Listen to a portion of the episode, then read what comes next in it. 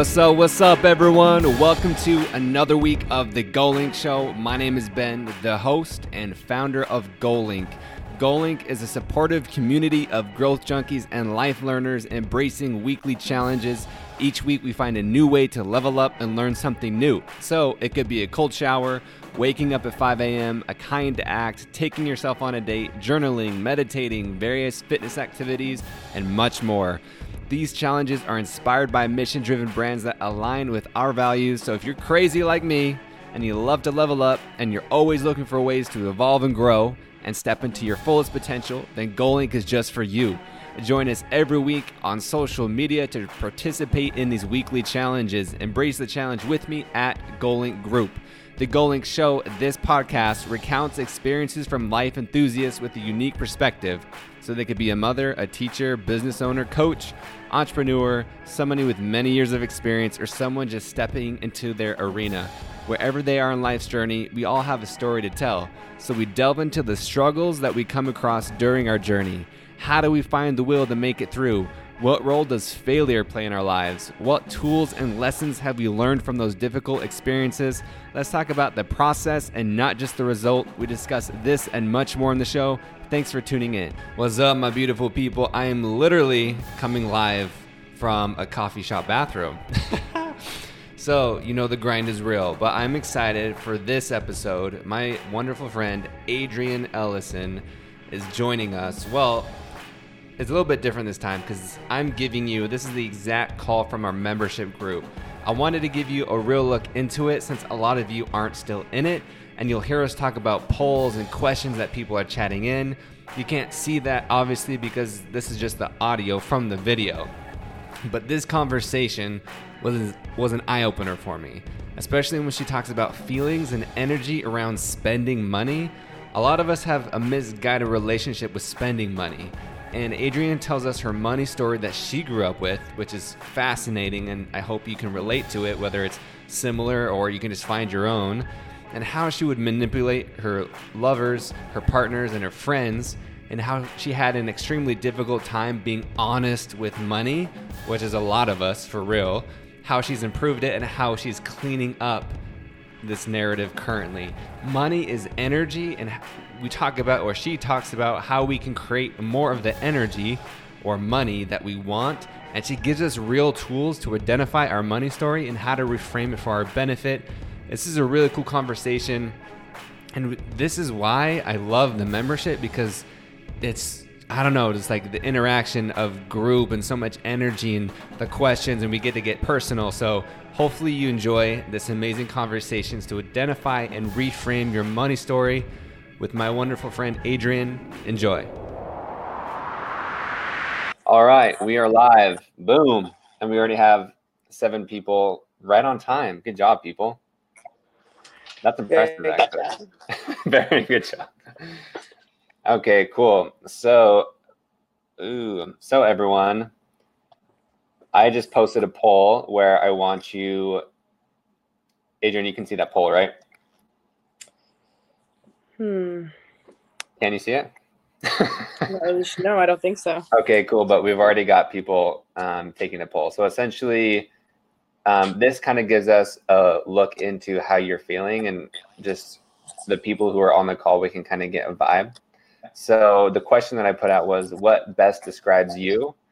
And the first question is, or the first entry is, I never look at my bank account because I'm nervous to. I frequently look at my bank account. I'm worried about what it'll show. And then three, I rarely worry about money and I'm here to learn more about it. Awesome. Will you get, I can hear the feedback. Will you get your headphones? Mm-hmm. Cool. Thank you just so everyone knows, as peeps are strolling in, interesting. I love watching this change. So at first, it was mostly I never look at my bank account because I'm nervous too. And now it's people I r- rarely worry about money, and I'm just here to learn more of it. That's cool. Claire, hello. I'm glad you saw the poll.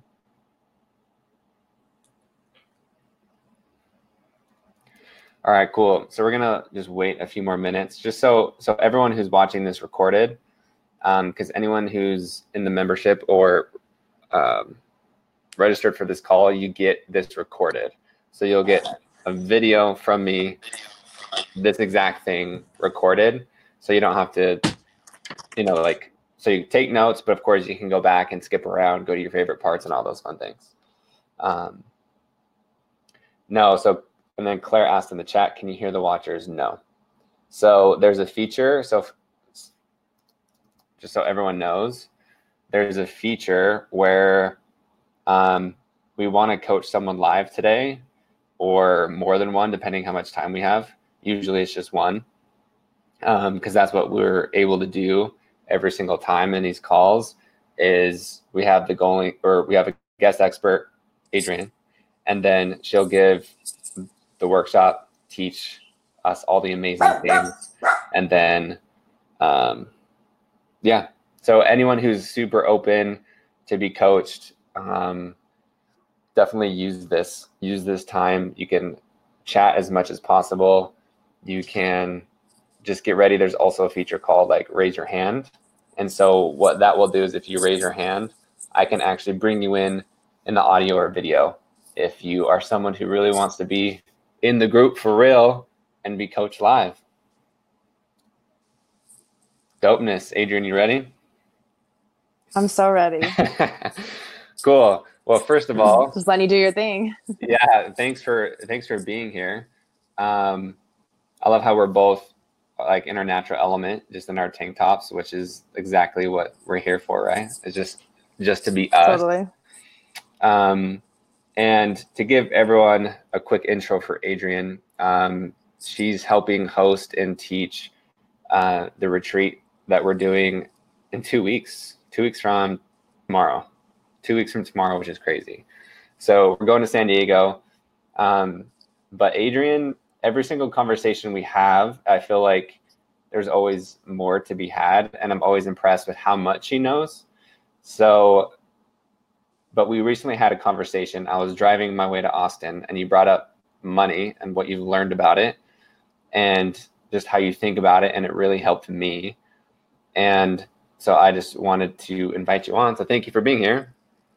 Yeah, thanks for having me. I'm like super mm-hmm. into talking about money right now, which is part of my practice and part of my healing journey with money is to externally process it to the point where it becomes one of the most comfortable conversations that I could have. Mm. Oh, Jason said it's one week. It's not two weeks. It's one week. the well, retreat's in one week. Technically, yes as of in two it weeks, is. in one week. Yeah, yeah, two week, one week from Thursday. Holy crap! Okay. Don't don't worry. We're gonna get it together before then. okay, cool. All right, Adrian. So will you go into like your personal story? Because mm-hmm. I don't know, some people don't have money stories, but I know you do.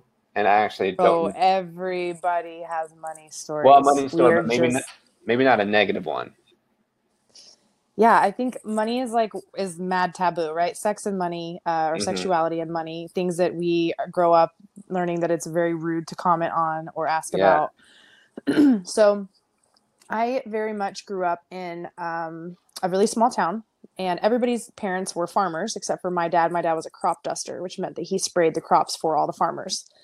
And so from the appearance like my dad had airplanes and we had a bigger house than a lot of other people. And i was also just a spoiled kid. I, I learned how to manipulate my parents from an early age. So i had toys and i had go-karts and i my parents built like a little go-kart track around our house. And um and so that yeah it was really cool. But um from my perception as a child i had everything that i needed right and the common thing was like we have everything we need and more and others are much less fortunate than us mm. and i never paid attention to how the perceptions that I had as a kid listening to that really played a role because like some of my earliest memories of money were my dad coming home one year for Christmas and me getting a brand new bike, a brand new go kart. We got a first flat screen TV. We got a DVD player. We got all these movies. We got all these clothes. And I remember it being like a, a good a good year, right? And so this idea that like money was all around us in these material things, but it was always based off if the farmers had a good year or not. So like really felt like the power was like in the farmer's hands or in the rain's hands. and then also uh, my dad worked like a dog. I mean, he was super anxious. He had PTSD, and um, he also had a, a, little bit of a drinking problem. And so, you know, when he wasn't around, um, it, my perception was just that he was working really hard, and and everyone would always say, "Your dad works so hard." And so, the stories that I have growing up around money is that you have to break your back and you have to work so hard in order to have the things that you want. And then it's still not really up to you. It's up to the weather and it's up to everybody else. Mm. Um, and if you have too much, you know, you have more than everybody else and others are less fortunate than you. And you should be ashamed if you want more. Can so you repeat that? See, so, so you work hard, but that's still hard, not enough. Still not enough because it's not always going to be up to you of who brings in money um, it's up to other people that pay you, and it's up to the things like the weather and like how the farms do. And you know, if a tornado comes through, like you, you know, you know, you're just out of luck. Um, and then the last thing was that you know we have so much more than other people have. We should feel really grateful, and we shouldn't want more. Mm. And so, as an adult, um, one i was i was spoiled like i said so my, my parents always made sure that i had everything that i needed you know especially my, my dad would kind of go overboard. And i never really understood work ethic. I never really understood like the the value of a dollar or anything like that. And it was always kind of like as i got older and i was really poor with managing money um, it was it was very apparent too. And this this goes into tra- i mean there's trauma. There's so many things that create our, our stories with money. But the other thing was that uh, i was a i was like a pretty overbearingly annoying kid. Um, I, w- I had a really high emotional intelligence um, which I now have found out is not actually emotional intelligence, actually just channeling, which I've been doing since mm. I was a mm. kid, huh. which is a whole nother thing. Um, but I thought other kids were super whack and I wanted to hang out with adults. And so I was like the kid that was like always like trying to get the adults to be my friends and they were like, piss off, kid, you know?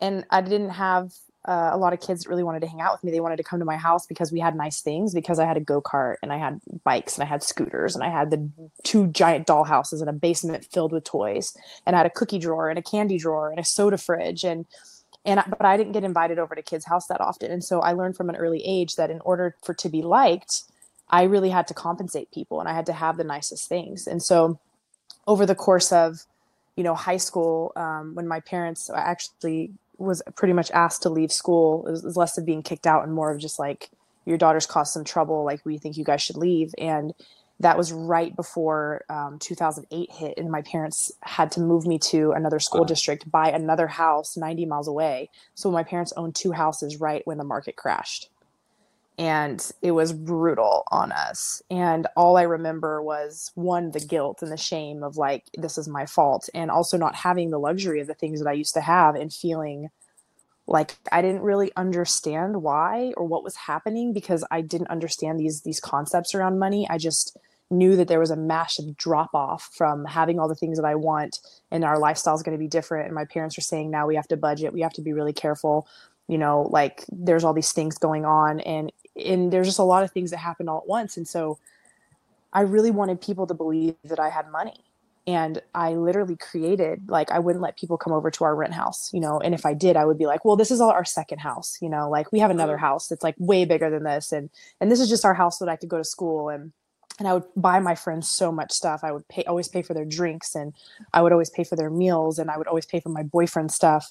Um, and then even getting into like you know college like I, at one point i had a, a $90000 car that i couldn't afford just because i was terrified my friends would let somebody else drop them off at the club like it 90, was 000? that yeah i had, had a, a, bmw x6 when i was wow. 21 Wow. Yeah, and I and I, I couldn't afford it. You know, like there was there were many months where I had to borrow money from my parents. I had to do this mm. and that. Um, and yeah, it just came down to the fact that like I I'm not going to break my back. I I don't want to work and slave away every day to still not have money and to leave it up to other people. And so this began, you know, my dad eventually got pretty sick and and he was, you know, the person that uh, I looked to for this financial stability and when he got really sick and, and ended up passing away, I passed this torch over to all the men in my life that I dated and it became this unconscious programming of like you have to provide for me because I'm not going to break my back and work the way that you're going to work.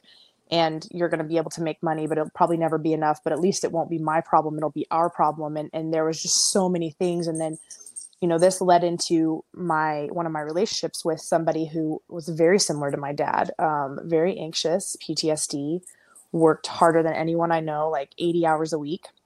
And he, would always you know his relationship with money also could use some work. So he was constantly spending that money on things because he didn't want to have it in his bank account because unconsciously there's these relationships that we have and and we're doing all these things. And, and the same thing was happening with me. I ended up getting to a place where i was bringing in like $20000 into the business a month and i was getting paid 60% of that so i was getting like a good chunk every single month and i never knew where it was going and and it's not like i was spending it on clothes and shoes and things like that I, i'm not even that kind of like those aren't even the things I would it's like I would go to a naturopath and I'd spend twelve hundred dollars in one day, like just to find out if I had like a food intolerance. Like little things like that that I would justify as like, well, I'm spending my money in good places. But the truth of it uh. was is I was not really that intentional with how I was spending it. I was just creating stories that felt like they were in alignment with what I wanted. Like I was buying a lot of supplements and I was uh, you know, I was purchasing just like packages of things that wasn't really necessary, but that I just needed to get that money out of my account because I had way too much money to feel okay about and other people were less fortunate than me and i felt guilt and i felt shame and just this energetic entanglement that when i would go to my bank account and there was too much money in there i would feel chaos. And when i go to my bank wow. account and there's not enough money in there i would feel chaos. And there was no in between right? So you're constantly chasing like this outcome that you can never get to if you don't understand the energy. And that's been you know really leading up into the last year that I've really, really healed that relationship and gotten so much clarity on one where it came from, um, what those first conversations about money were, you know, how it it was perpetuated by my parents, by the men in my life, um, and then you know how I want to show up with that relationship today and for other people. Dang! Thank you for going into that. That was very, first of all, very well told. Um, so you whether you had money or you didn't have money it was chaos mm-hmm. and so i'm gonna put out another poll guys just because when you were talking about that i'm curious to know how many people actually know what their money story is so we'll get to see how many people know it or don't know it cool, um, I love that. Um, this is fun like really i do have fun doing this crap just doing little polls and stuff um, Okay, so how did you first find it out? Like, did you know it subcon- subconsciously when you were spending that money, or how did it first the subconscious come conscious? Like, oh, like this is actually like a problem or something like that. To be honest, my relationship with money was so entangled that mm-hmm. it's like there are layers, right? There are layers of things like where you can look at and you can have self awareness over something and be like, oh, like that's really ugly. Like my relationship with money was so so bogged down like so i always talk about energy in this way of like as humans we're going to experience a lot of emotions around something right mm-hmm. so we're going to experience jealousy we're going to experience like a little bit of excitement we're going to experience anticipation all these things and those emotions are great and you can leverage them so if i'm like if you know if i'm trying to make money and all of a sudden my coworker gets a raise and i feel a little bit of jealousy i can actually leverage that jealousy and like use it to like create something or even anger like some of these emotions mm. have a pretty high vibration but emotions like shame if you bog down like that you feel jealous and that you feel inadequate and you're going through comparison and so you start feeling ashamed of like who you are and how you show up when money's around shame is like the lowest vibration so now all of a sudden you've created even like more heaviness on top of something that's super hard to come back from and my relationship with money was literally just filled with shame. It was the truth was that like I was 25, 26 years old and I literally did not understand money. I didn't under people would talk about investments and because I mm. had this relationship where it was so entangled when money conversations would come up, I could feel this like very avoidant energy inside of me that was like, "Oh, I don't I don't I don't and and that feel like it would literally consume my mind and i would find myself trying to get away from the conversation as much as possible or flat out lying because i didn't know how to escape it and so my relationship with money was so bad to the point where i could barely even have like an intelligent conversation about it without immediately going into like uh, this arrogant mask of like talking about the nice things that i have as a way to distract and project outward because I couldn't handle like people it, like if you were to come up to me and verbatim ask me questions about money, it was that. It was either I was going to find a way to manipulate the conversation to get it away from that and make it like oh something shiny or i was going to flat out lie mm. and this is this is even you know a couple years ago when i wasn't lying about anything. When i was in truth with everybody about everything like i could not be in truth about money. It was like the last thing that i could not be fully honest about. Wow. and i still find myself like there's still residual left over of those pieces of like somebody being very direct with me. And it's like somebody saying well how much money do you make? And people say oh that's a, such a rude question to ask. I mean is it? I don't know i couldn't tell you because my energy's so entangled with it i really don't i'm not in a place to like really be neutral about what's right or wrong when it comes to conversations about money i'm still cleaning it. And that's why people say it's rude because there's so much entanglement and it's such a taboo conversation and people don't want to be asked about their financial situation.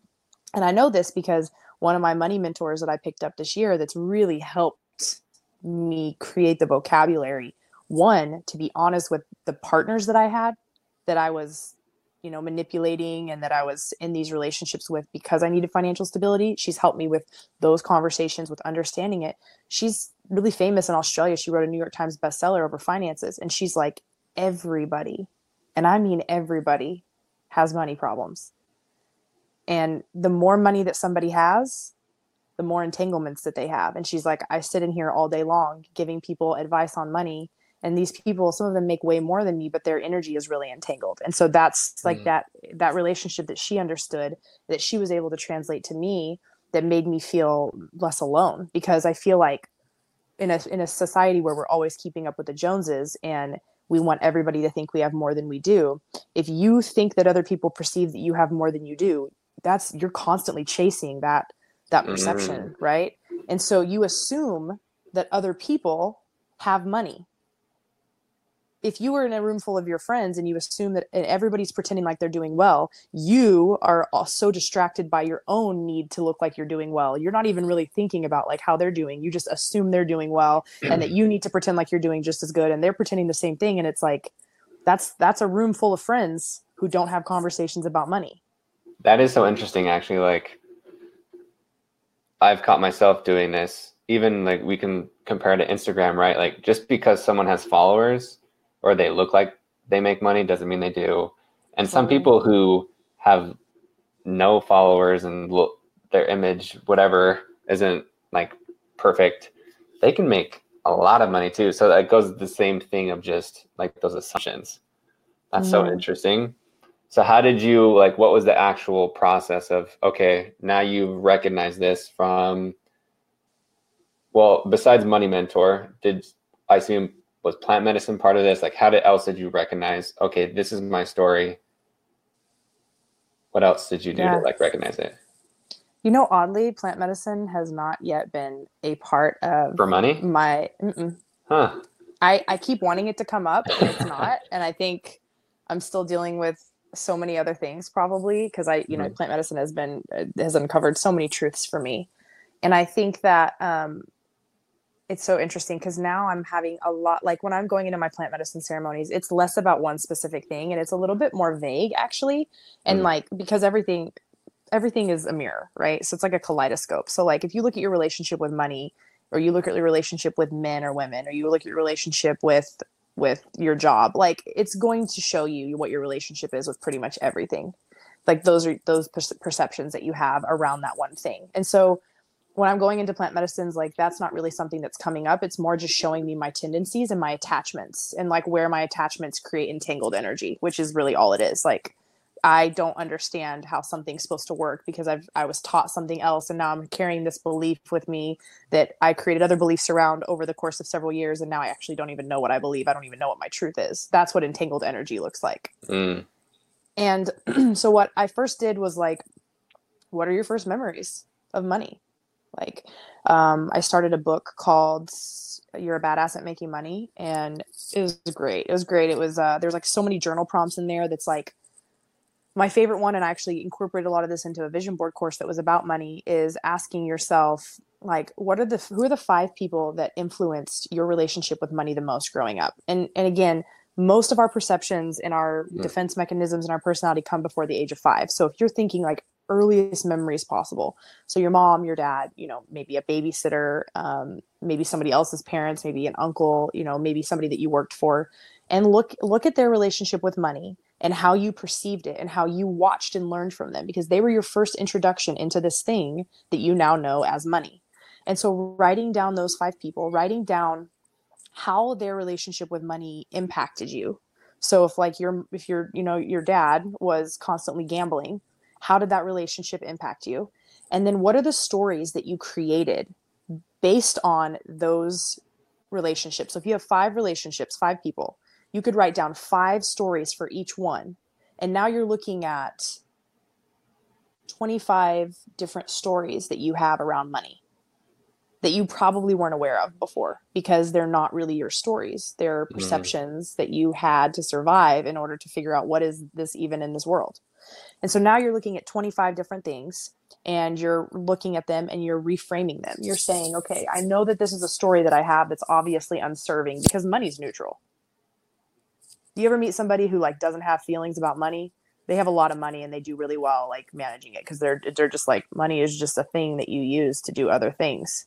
Mm. And it's only when we become really emotionally attached to it and that we have stories around it that it it can really like either you know go missing and we're not really sure how or we're looking at our account and it's creating anxiety for us. And so for me like trying to get to this neutral place is i have all these 25 stories around money and, and how i believe that it shows up in the world and how i can either have it or not or what i have to do to get it or who, I, who I, what i have to compromise to get it. That's the biggest thing for me was having this relationship with my dad. It was very much like like it's like a all things are a form of prostitution when you're compensating. You're like hey like i'm giving you attention and i'm giving you love and not sexually but just giving you love. So like will you buy me this pair of jeans please? And we learned that from an early age. Like how many times as like a young girl are you like please please please please please? Mm-hmm. and it's like mm-hmm. it's a joke and it seems really cute but you're literally learning to beg and to change your personality and your energy in order to get what you want from somebody and with money like some mm. people mm. the things that they had to do to get money is is actually really scary and then they take those that o- over into their adulthood and so i wrote that down and then you reframe it and that's what the book teaches you is like how to reframe the stories that you have around money so now you have 25 different reframed stories so for instance if my story is that I have everything that I need and more, and others are less fortunate than us. So having more money than I need makes me feel guilty. I can reframe this and say, I have everything I need and more today, but I want to live a limitless tomorrow. And if somebody mm. needs something tomorrow, or if I need something tomorrow, I always want to have enough resources to do anything that I need for myself and for others. And so now it's like the same line. It's like, I want to make sure that I'm still taking care of myself and other people. Like, that's still something that's important to me, or I wouldn't have that belief. But now I have this belief that, like, yo, I don't know what people are going to need. So I need to have enough to make sure that whatever anybody else needs or whatever I need, I will have more than enough tomorrow. And I don't have to feel shameful about having more than enough because I'm happy to spend it on people if they need it and if I am in a place to give it to them. But if I give to them when I don't have it, when I'm not in the place to give to them, I'm taking from myself and someone else. Oh, will you hold on? So if you if you're giving something that you don't have to give, you're taking what was that again? If I'm giving what I don't really have to somebody, I'm taking that away from myself and someone else. Versus if I have enough for everyone, mm-hmm. then I have enough for me. I have enough for you. I have enough for the next person. I have enough for the next person. But feeling so narrowed in on like I might miss out on an opportunity to give to other people and I have too much money and I feel shame about it because what if somebody else needs more? The idea that like I have to keep myself small so that other people don't feel small. It's like, no, like make myself as big as possible financially so that I can take care of myself and anyone else that comes along my path if I choose. Mm. And so that was like one of the things I reframed. Another thing that I reframed was like, you know, in order to make a living, you have to break your back. And I reaffirmed this belief with partners. I watched my partners break. Their back. This is a popular one, I think for sure for sure like this is your like extremely masculine generation mm-hmm. x man that just keep your head down grind they're reading books like relentless they're reading you know a lot of the a lot of the old school books that are just like teaching you like that you just have to just keep your head down do it work as hard as you possibly can and it'll be worth it one day. And this these are the types of men that i would attract because i could count on them to do the thing that i believed had to be done that i was not willing to do and so you attract a certain type of person in your life. So you can look at your partners too and see how your relationship with money attracts certain people into your life and certain friends into your life. Like I always attract girlfriends in my life that don't want to have conversations about money. And to be honest, in the past, I've attracted girlfriends in my life that were willing to do things for money that I was not because I still wanted to go do those things. Like I still wanted to go party in Vegas and have bottle service and be that kind of girl that like got taken care of. And but I wasn't going to sleep with somebody for that. Oh, but I had friends that would.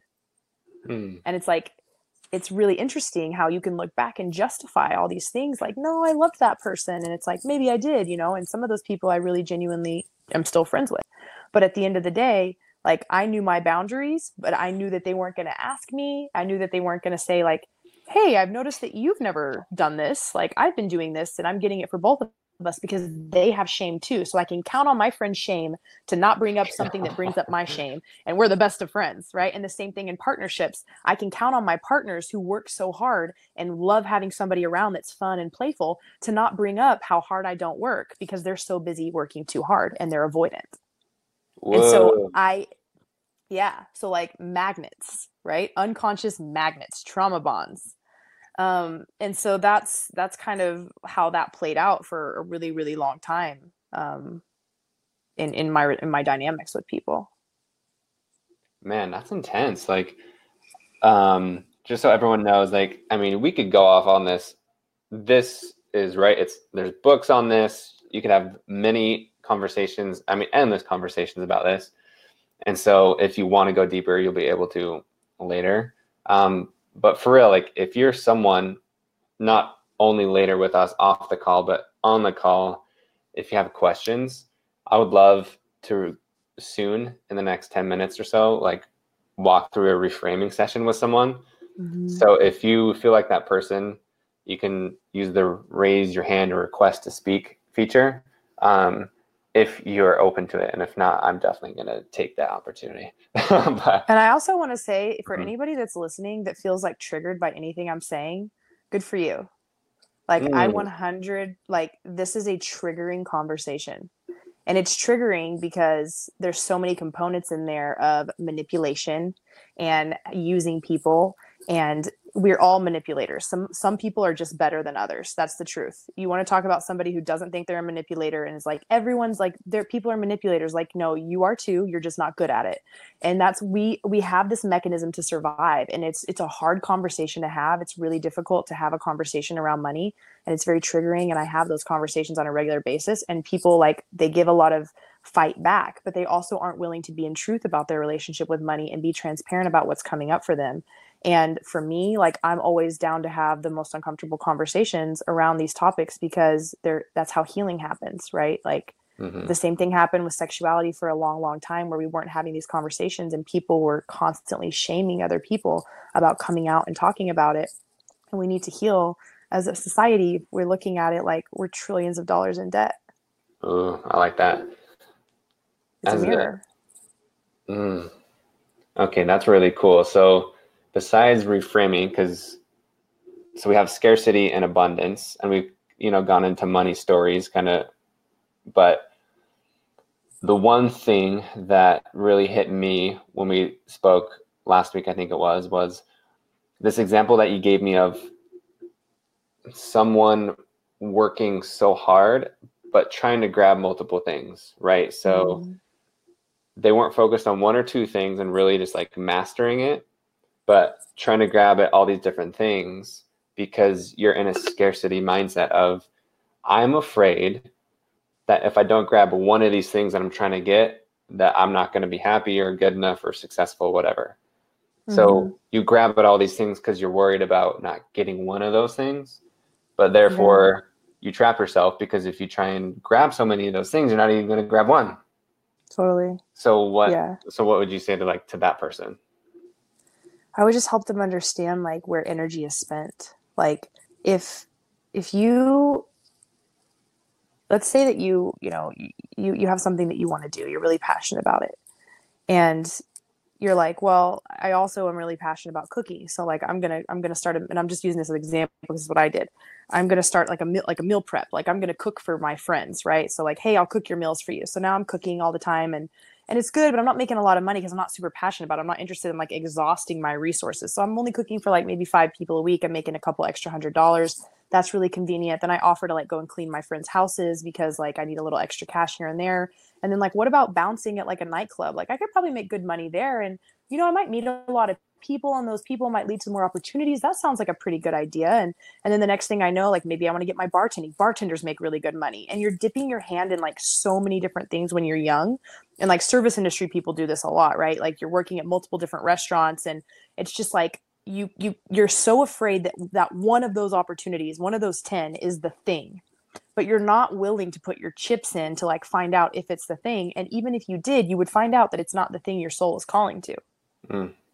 And so i mean that scarcity idea that like you feel like well it's a needle in a haystack and i just got to find all the all the haystacks as, as much as i possibly can and if i try out all the needles like at some point i'm going to find it and that was definitely me is like when i was taking on clients and I didn't have enough clients, I was like, well, maybe I'll go get a bartending job.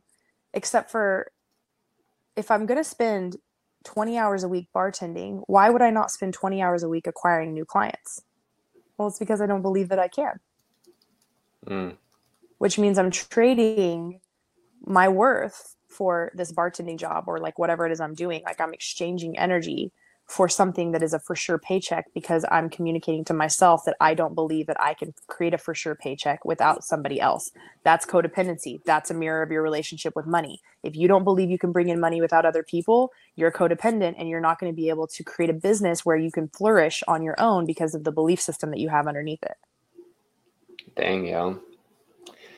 That's intense. Will you go into the energy before I mean, there's so many things, but I really like this too of how we talked about before you spend money or you don't spend money, what is the energy tool? Because we talked a lot about energy, but focus on like the how you talked about the feelings and energy. Yeah. So the way that I cleaned up everything in my life, this isn't just money. I've done this with everything, with my relationship with men, with my relationship with my friends, with mm. money, with my with fitness, physical fitness is that entangled energy. So think of like think of your relationship as this masculine linear line, right?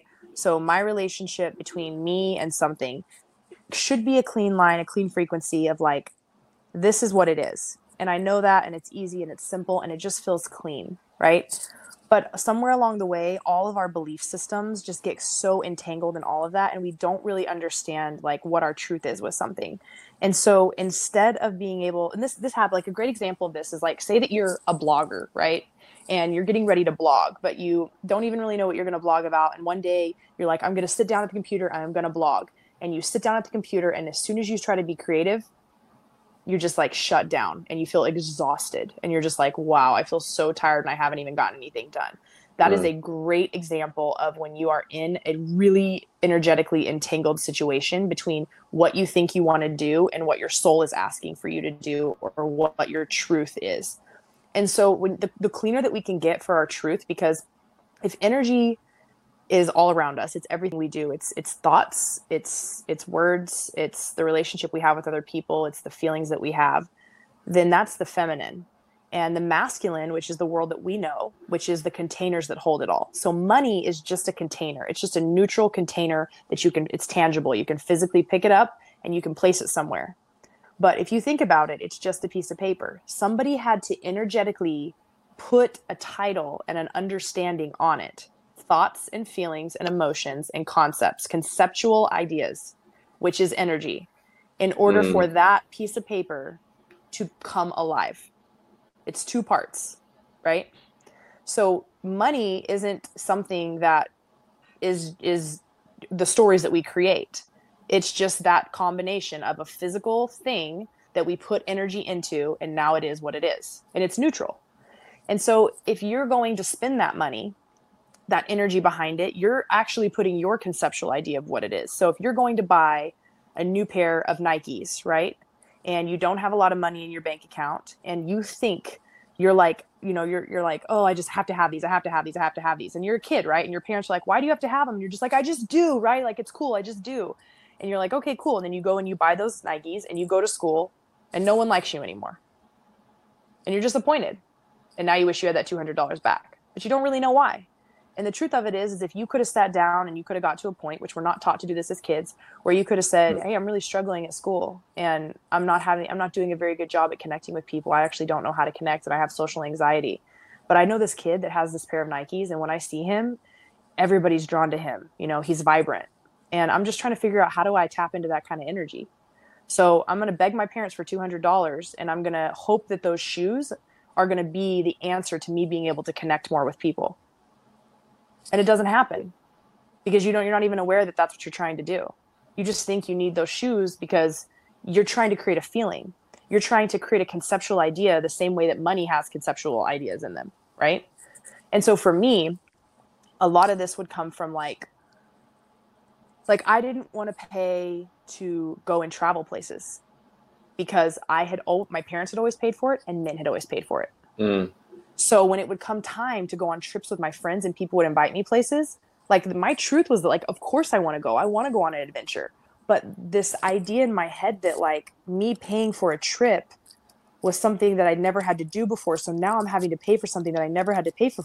for. That's not fair. That's taking more money out of my account and and it's like i couldn't sit down and say wow like this whole time i haven't ha- i've had the luxury of other people taking care of these costs and i never had to look at what it actually costs to go on a trip and had to sit down and say what is the value versus what i'm what i'm like spending right? And now i have to look at how hard do i work every single day for this value? So if i work x amount of hours for $3000 and this trip is $3000 that means that the amount of work that i've been putting in for the last you know two weeks is the same as what I'm going to spend on this vacation. I better fucking enjoy that vacation. yeah. And we're not looking and we're not breaking it down like that. It's just mm-hmm. like, it's just like, uh, $3,000. Like, and I hear this all the time with clients. Just run my card before I change my mind. Just run my card. And it's like that. Look at that energy. That energy is like, I don't want to look at whatever's coming up inside of me. Just run the card. Let's do this thing. Let's make the decision so that I can't go back because I feel anxious. What do you do when that and happens? I would stop and I would I probably cover the card with my hand and I would take a deep breath in my own body. Why do you feel so anxious about this? Like, are you sure you want me to run your card? I'm not sure that this is like, I get the feeling that, you know, you're unsure. And uh, let's just have a conversation about it. Like, what's the value? If you if you still want to run your card at the end of this great. But i'm going to tell you if i take a client right now who has that kind of energy around money and they don't really understand the value of it they're not cleaning their they're not cleaning the energy. And i want somebody who's like take this $3000 that i made and let's make some magic. Mm. i want the money that i'm spending with you to be an investment right? So if i'm like you know what ben? I want to take you out for lunch. And. I want to buy you lunch because every single time that we have interactions, I feel so energized. And the idea of spending my money on things that make me energized feels like an investment. It feels like Ugh. when I spend that money, I will have more space inside of myself, more energy inside of myself. I'll be more productive, more creative, more inspired. I literally can't think of something better to spend money on. So I'm going to take you to that. lunch versus being like, oh yeah, like Acorn takes out seven dollars and fifty cents, you know, once a week out of my account, and I don't, yeah. I don't watch it because I can't stand watching money leave my account. But I'm just like secretly hoping that I'm gonna acquire wealth, and and it's like if you're still do, I, I have an Acorn account too, cool, like super dope. But I'm just saying, like, there's a difference, like, of what investments really are, and like how what what you're getting out of it. If every time you spend money on something, if every time you're like, wow, I feel so energized, like, wow, I really feel like connected to this moment like there is no better investment than that. I love that. So let's talk about spending and then let's talk about receiving because I think receiving is also part of that, right? Um, of the energy of like if someone does something nice for us to receive it. So when you're spending something, I've been trying this, like my intention behind like buying groceries for the week for someone, like from my mom or whatever that may be, or the people I'm with, whatever, lunch. And I've been just focusing on, because before I didn't think about it, I would just do it. And I don't, I, I need to journal this, but I would just do it just because I feel like it was just kind of expected of me. Um, and it goes back to my money story, like when I was a kid, um, of just feeling like really like I just wanted to take care of my mom. And so that comes into like wanting to take care of everybody. And if I can't do that, then I feel guilty. So I definitely am someone who feels guilty ish for having too much. So I've been trying when I like do something nice for someone, just okay, what you said of what is the return on this? Like, am I just doing this to do this, or does it truly like I want to give something to this person because it makes me like, of course, it makes them feel good, but also makes me feel good. Like, does it come from a, a pure place?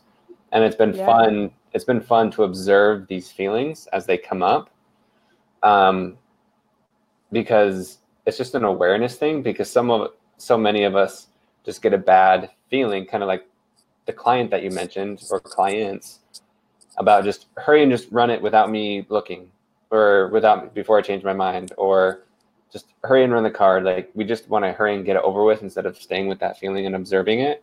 So with spending money and probably receiving, would that be the first step you would suggest is just to observe the feelings that you have, like just making purchases and just think about it before you make it?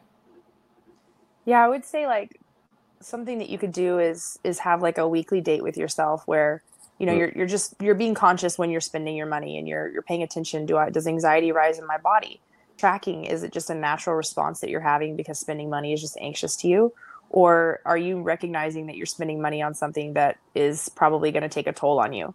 And then at the end of the week go through your bank account and if you can't remember what the like if you're like i don't even remember that coffee like i'm i don't want to you know mm. if i'm in a financial if i'm in a place where i i'm having sh- troubles financially like you don't want to spend too much focus on like saving five you know dollars here and there but at the same time if you're spending five dollars a day on a coffee and you don't even remember drinking that coffee you're the the truth is is like it's become an addiction. It's become like something that you're doing to um numb right? And I'm like we all numb. So like i'm not calling anybody out. Like i we all we're all addicts. We're all numbing um, social yeah. media all that good stuff. But for me like i want to i want to look at my bank account and i want to be like coffee. Like i had two coffees this week. Oh i had coffee with austin and ben.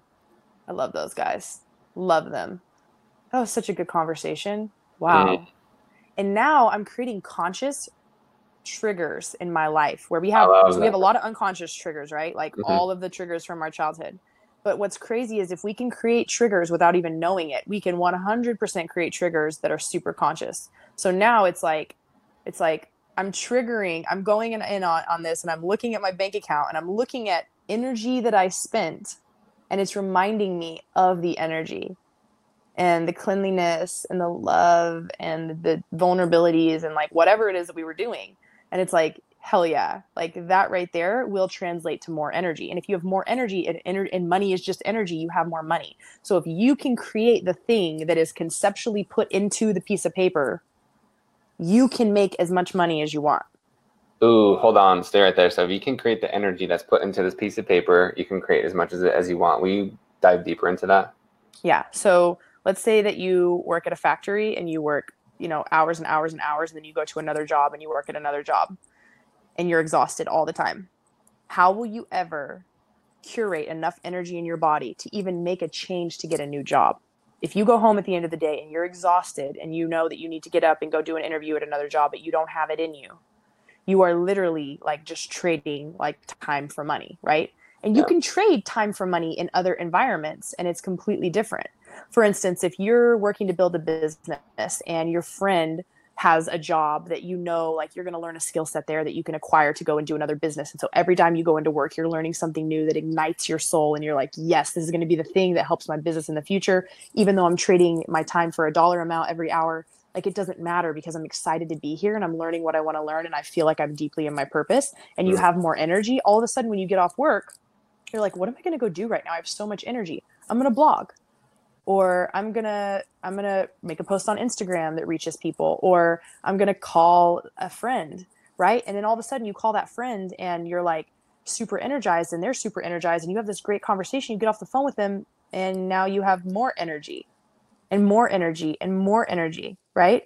And so now you have the thing that makes the money worthwhile. You have the thing that people are looking for. It's not money people are looking for it's energy It's like I feel really good and I can just go, go, go. And I have friends that I'm around like that. Like I have a group of friends that I literally like it's it's bad. We can't we can't just always be together because we'll stay up till six o'clock in the morning, completely sober, with so much energy, and then we'll be like, want to build a business together, and it's it's crazy. Yeah, you know, like you're one of those people that I could do that with, mm-hmm. and I always have so much energy all the time and you know like i'm traveling all the time. I'm not eating as good as i've eaten in the past. I'm not working out as much as i have in the past because mm. i'm traveling and i'm building a business and i have so much energy. And so i think too tracking like your perception of how busy you actually are versus how busy you are. But you could feel like you could not be that busy you could feel really busy. And then you could be really busy and not feel really busy at all. And it really just comes down to where's your energy at with it and everything around you is wow. i mean yeah so it's it's easy to to it's it's hard to like really pull that conceptual idea down into something that we can understand and i think that's that's why there's not a lot of uh, books you know i've been reading the yeah, books cool. but like i'm really just like kind of taking my own understanding of it and just trying to find words that make sense for me because if money was as tangible as we think it is, we wouldn't be so confused about it. But it's an energetic thing, and we don't understand energy very well as a mm. society mm. because it doesn't. It's not what we've what we've learned come to learn on this on this plane, right? Yeah, an energy and a feeling. Mm-hmm. Dude, I love that. That's so cool. Um, so everyone, type your questions. Just be type all your questions. Just start typing them in the chat, and then my last question for you probably is with receiving. So I love the idea of auditing, even just like your productivity of, man, I feel so busy, but I'm really not busy. So it's auditing like what you actually do and how you feel with it. Like I love that actually like tangible takeaway. So with receiving, what have you noticed? Because I've seen this more because um, I think I've surrounded myself with abundant people like yourself and others who love to give, right?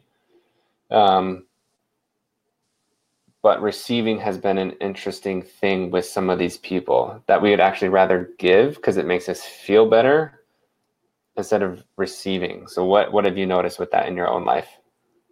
This is going to be a very triggering answer as well. Uh-huh. Uh so can you see physically see someone give and physically see someone receive if they're not handed something? No. Okay. So the act of giving and receiving is also an energetic exchange. Let's mm. call it a free a frequency. Okay. And you know it's a frequency because when you give to someone, you can feel it viscerally, right? You get joy. So vibrations uh, come from emotion, and you can track this. Power versus Force talks about this. It literally tracks human emotion in the body and Which how it is measured on a watt scale, right? So this isn't just like something I'm making up this is how where science where quantum science meets the physical world that we live in. So if you're looking at the frequency of giving you are also looking at the frequency of receiving. Now this is just my theory but i don't actually think that they're different whatsoever. I think they're the exact same frequency with two different names. Mm. because if you are constantly let's say that you and me we both like to give but we're trying to give to each other at the same time. Yeah. And neither of us are receiving. We're not really feeling the feeling of pleasure that we feel when we give because the other person refuses to receive. And so we can become exhausted by it. It's very like, please take this. And you're like, no, you take it. No, you take it. No, you take it. Nobody wants nobody wants to do that. Like that's not fun at all right? And that's why you end up with people who are givers that are in relationships with people who are takers because at least that person will take, but that's still not receiving. So my theory Whoa. is that giving and receiving are the exact same thing because I have given without any expectation, without getting anything in return, purely from love. And I'm going to be honest, not very many times in my life. It's hard to do. It is so fucking hard to give without wanting anything in return. So validation hard. acknowledgement gratitude nothing. Like you're just like the gratitude i feel in my body right now is if you never knew i was giving this to you i would still give it to you. Yeah, when i have question. genuinely done that when i've genuinely done that i am filled with so much pleasure meaning that i have received.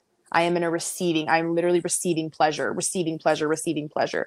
So they're the same And when you let someone receive, like when somebody really fully receives, like if somebody's giving me a gift and I lay there and I'm like fully receiving of it, I gift that person what it feels like to feel that visceral feeling of like genuinely giving.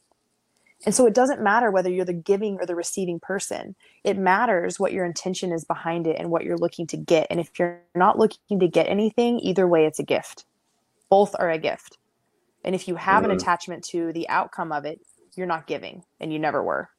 And so for all the people that think they're givers but they can't receive, I would I would tell you to ask yourself like if you were giving and no one and the person that you were giving to never knew that you were giving it to them, would you still keep giving it every single day?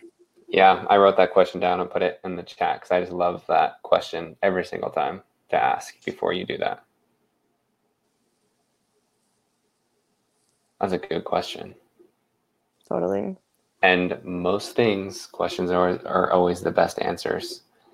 Dang. You know what's funny is like I've always I, there's always someone in the group that's like, that's not true. I give all the time and I don't want anything in return. I just like to be the person that gives. Like it's just what I like to do. And I'm like, cool. So for you, what you get out of it is an ego attachment to your identity, being in the identity of the giver. You're attached to that and you want mm. to be that person and it makes you feel good about yourself. So therefore, what are you, what, if you didn't feel good about yourself, if you weren't attached to that identity and if you were not allowed to be known as a giver even by yourself, would you still be giving? It's complicated but I mean, receiving is is a gift equally in the same. Um, and I think like the more that you spend time on it, and the more that you recognize when you don't receive from people and how you refuse to receive, you'll start to recognize how much you are taking away people giving, which is really you taking. Mm. That's so good. So, what are so just a couple things for people? So you're badass at making money. So I'm just going off the books that you referenced, mm-hmm. and then power versus force, right? Yeah, and the energy of money is really good too. And the energy of money. So those are three things for people to to delve into. And then for everyone else, like as we start to wrap up, for sure, type any questions that you guys have. And then, like, I just want to thank Adrian just because you spent, you know, an hour with us. And, you know, usually you charge hundreds of dollars for each hour. So I just really appreciate that um, to spend with us. And just for everyone else who's watching, like if you want to dive deeper, um, Adrian's actually going to be working with me, which I'm super excited. And this is the first time that we've done this. She gave me the idea for like GoalLink mentors. And I was like, oh, this is a super dope idea. And to really take anyone who loves the topic that we discuss and want to dive into it even more, just like a one time thing, then you can book um, an hour with Adrian. So and myself, and so it'll be me, Adrian, you for an hour for a hundred bucks when it's usually hundreds of dollars. Close like five hundred. Five hundred. There we go. Be if we're if we're if we're doing the math, because I don't I don't actually do anything other than working with clients for a full extended three month period of time, which is six thousand dollars. So if you and I don't, it's not really like charge by the hour kind of thing because you're not you're not paying for my time, you're paying for the energy, right? What and we're like talking about. The, yeah, we're talking about and mm-hmm. cleaning mm-hmm. your your energy too, like putting your money towards something that is actually going to re-energize you to go out and to make more. Um, but if you were to break it down for the analytical people, because there's always that, um, it is like five hundred dollars for for a week for an hour. Yeah. So for a hundred bucks is zilch, but we'll still the energy we feel during that time is equal. totally. It's all the same, right? I love it. Okay, that's awesome. So there's only 10 spots because obviously 10 hours of that is a lot of time. So there's only 10 spots. So click the button. There's an offer that says book now. So go book it, fill out your information, and then me and Adrian will get back to you. Um, yeah. And so for the question, Nikki, she asked, I am stunned. This is all revolutionary. which I freaking love. Um, could either of you give another example of a money story and then reframing it? So let's try mine. Um, of, I guess specifically, I'm trying to think. Oh, and then Maria says, I have that book, The Energy of Money. I've never read the book. Now that you mentioned it, I will read it. That's awesome. Um, so, Nikki, if you have, we can give one more example, but for sure, I would suggest you know, hopping on the phone with me and Adrian just because we can delve into it. And I would love it. And I know you would love it and Adrian would love it. But reframing my story of, let's just say, I feel because I didn't grow up poor, but I definitely grew up without without a ton because I grew up in a wealthy neighborhood. Like my mom did really good, a really good job at making sure that we grew up around a neighborhood of people like my friends who could take care of us. Like I went on trips a lot. Um, you know, they just took care of me and I always felt safe and secure. Um, so I'm not sure. I'm trying to think of like where this goes of reframing it, but essentially, don't reframe it. Just tell your story and then we'll, yeah. reframe it and tackle it together. So, so I give, I love to give things to people, but I feel like it comes from a place of, I'm not doing this for you. I'm doing this for me because I feel like I'm supposed to, and I don't want you to feel bad, and I don't want you to feel without. Essentially, I want you to feel like I'm doing it to make you feel safe because I don't want you to feel like struggle. Mm-hmm. Yeah. Right. And a way that you could reframe that would be um, my perceptions are my own. I take full responsibility for knowing that I project the way that I see you onto you. And I will inquire in the future about the way that you feel and what your relationship is with money so that I can be clear about that so that I'm not putting money towards you when I'm not even sure if that's something that you need. And if it becomes something mm. that you need, then we can have a conversation about why you need it and when I choose to spend money on you because you're in need, then I can actually be fulfilled knowing that I'm doing the thing that I would want to do. That's really good. I like that. So hopefully that helps. That helps me. Yeah. Thank you so much. So um, for sure. So everyone who watched the call, you'll get the call so you can rewatch it and all that fun stuff. So you can rewind it and all that fun stuff. Sarah, I know. Oh, I love that. I love that too. Um, so, Adrian, what are the things?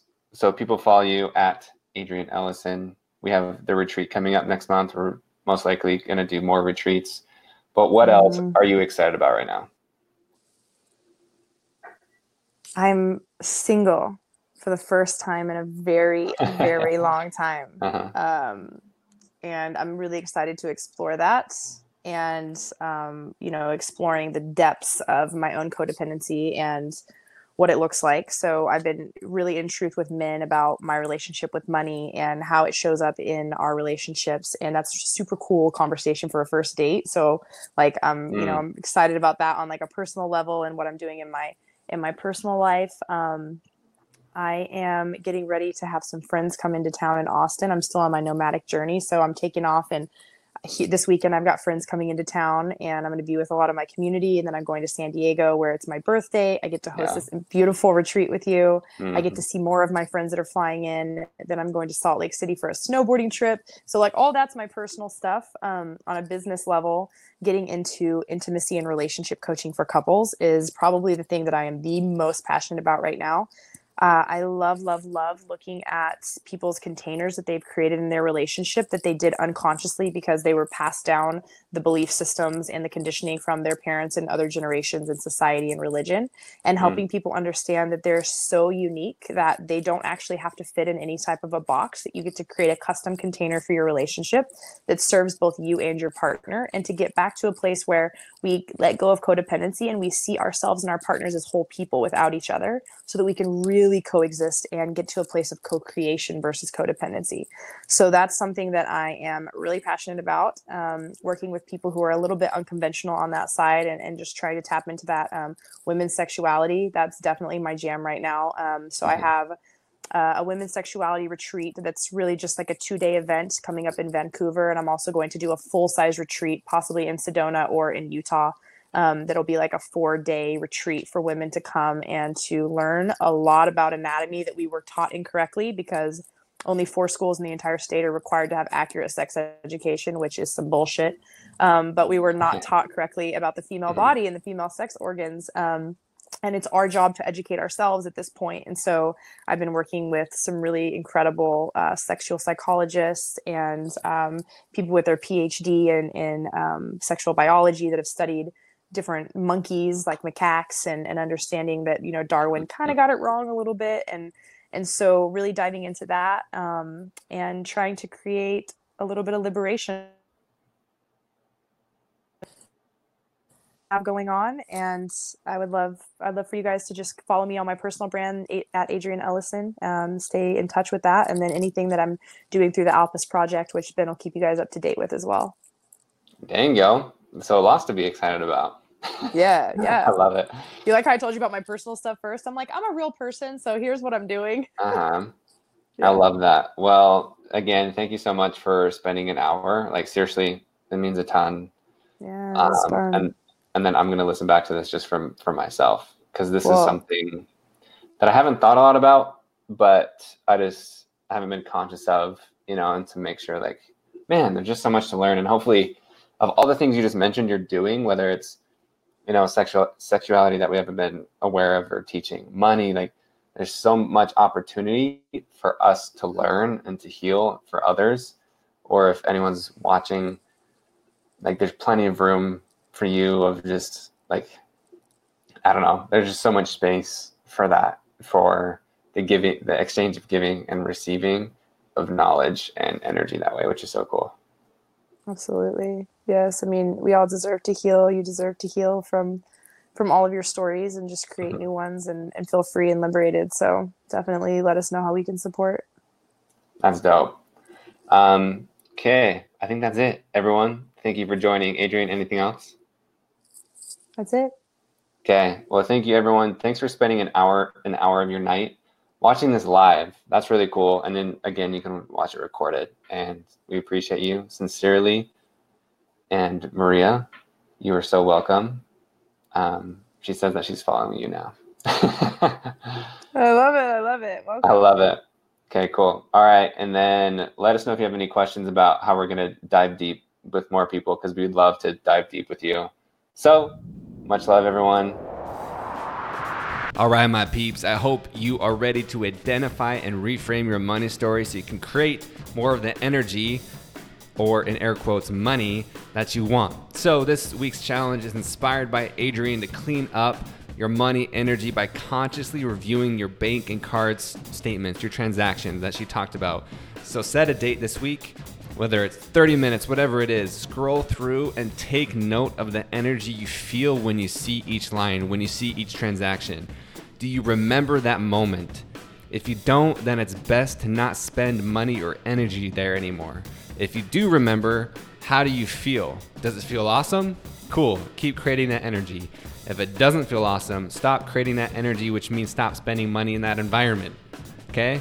So I've already done this, and it's really cool because it really does clean up like how you feel when you're spending or giving money. Is like, do I really want to do this? How does it feel when I'm doing this? It brings an awareness to your feelings around money so you can stop, change, or continue what you're doing. So, if you like this conversation, you can join the membership by clicking the link in the description. It's like a podcast on steroids because you get to converse with us during these conversations and you get one on one coaching for an amazing price in a group setting. So, if personal coaching for you, like if you wanted a coach, but it's too expensive, this is perfect because it's 29 bucks a month. You get weekly conversations, you get exclusive content, and you get really like ask these questions to guest experts and myself, like identify and reframe your money story. This is dope.